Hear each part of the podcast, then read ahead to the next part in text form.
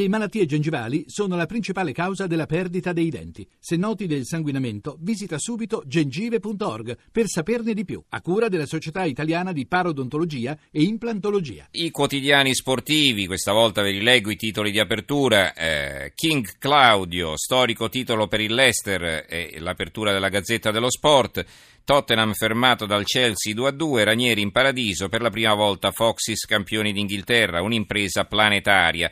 King Claudio perché? Perché sembra veramente l'hanno eh, hanno messo il volto di eh, Claudio Ranieri eh, su un busto di un imperatore romano, insomma, in bianco e nero, scolpito, quindi veramente lo trattano come un imperatore. Elogio di un uomo normale, l'editoriale del direttore Andrea Monti.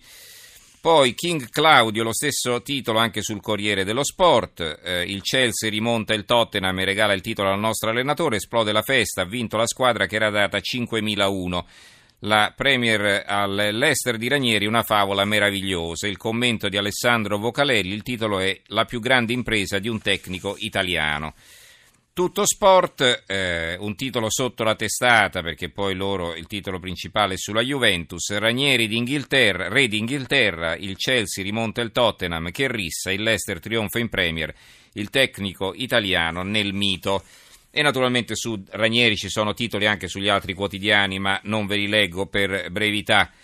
Eh, andiamo invece all'altra vicenda che tiene banco, quella del mancato collocamento in borsa della Popolare di Vicenza.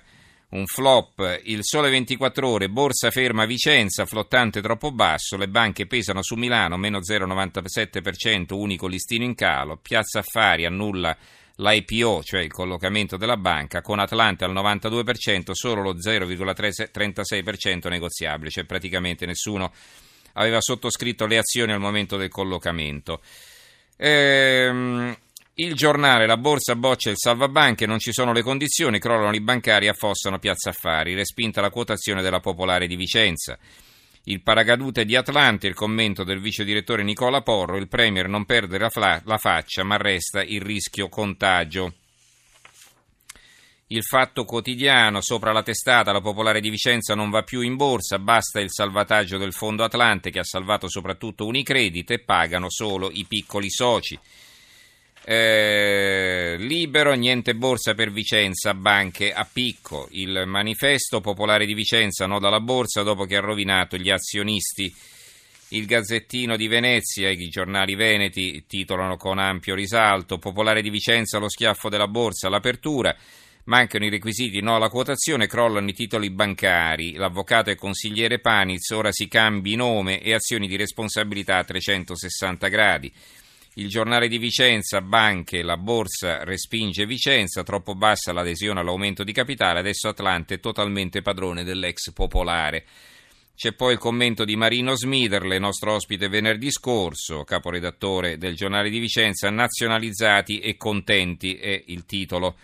E vi leggo l'attacco, la banca è salva ma i soci sono morti, girava questa battuta ieri dopo che Borsa Italiana aveva annunciato che non era il caso di ammettere le quotazioni e le azioni della Popolare di Vicenza. Per carità, se anche fosse andato in borsa, non è che i soci avrebbero potuto stappare le bottiglie di champagne e dare per risolti tutti i problemi.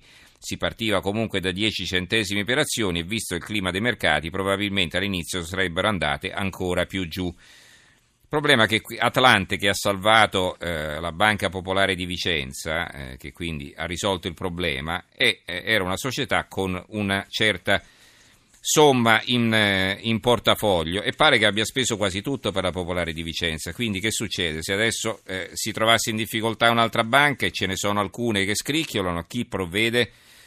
Il messaggero Veneto Popolare di Vicenza stoppa la quotazione e eh, Manche, eh, Milano Finanza Popolare di Vicenza è tutta di Atlante, il decreto credito non basta, le banche vanno KO in borsa.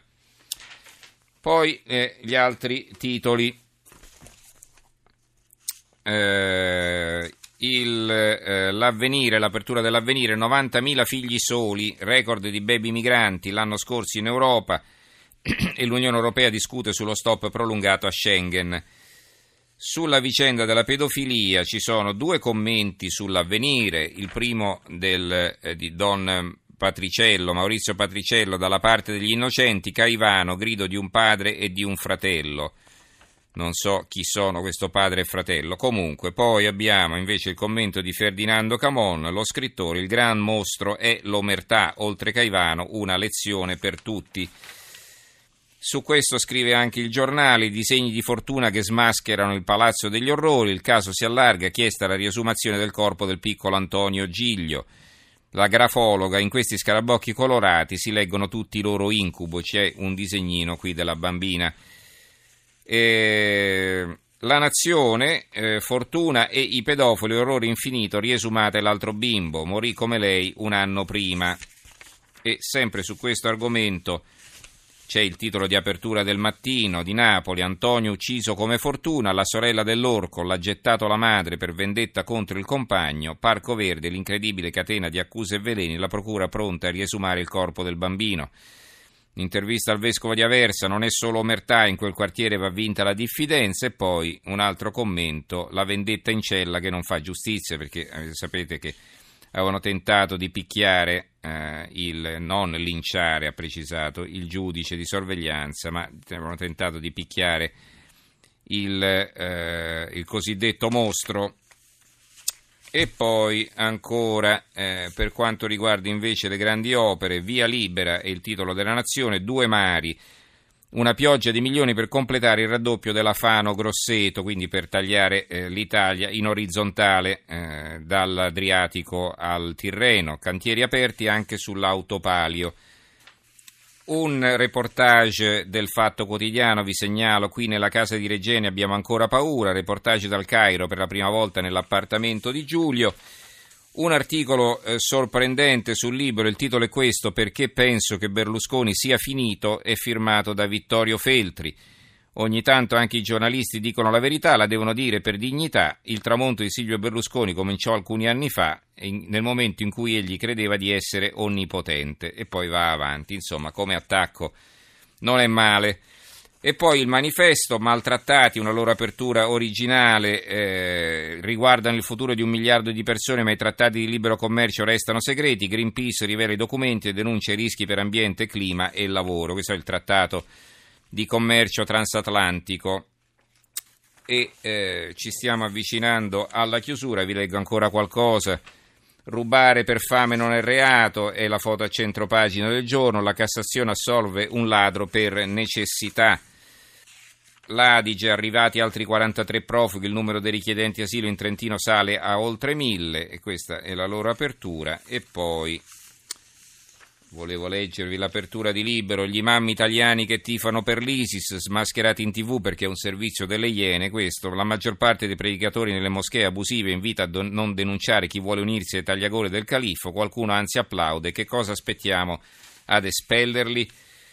E eh, infine voglio dare questa notizia qui, intanto va bene gli 86 anni di Pannella ricordati da Fabrizio Cicchitto sul dubbio e dopo una rissa tra Pannunzi e Rossi Marco creò i radicali, ma quest'ultima notizia che vi do viene da Napoli, telenovela Al Pacino, trovato lo sponsor, la star sarà al Teatro Festival, il cachet pagato con fondi privati. Sapete quanti soldi vuole Al Pacino per andare a questo festival?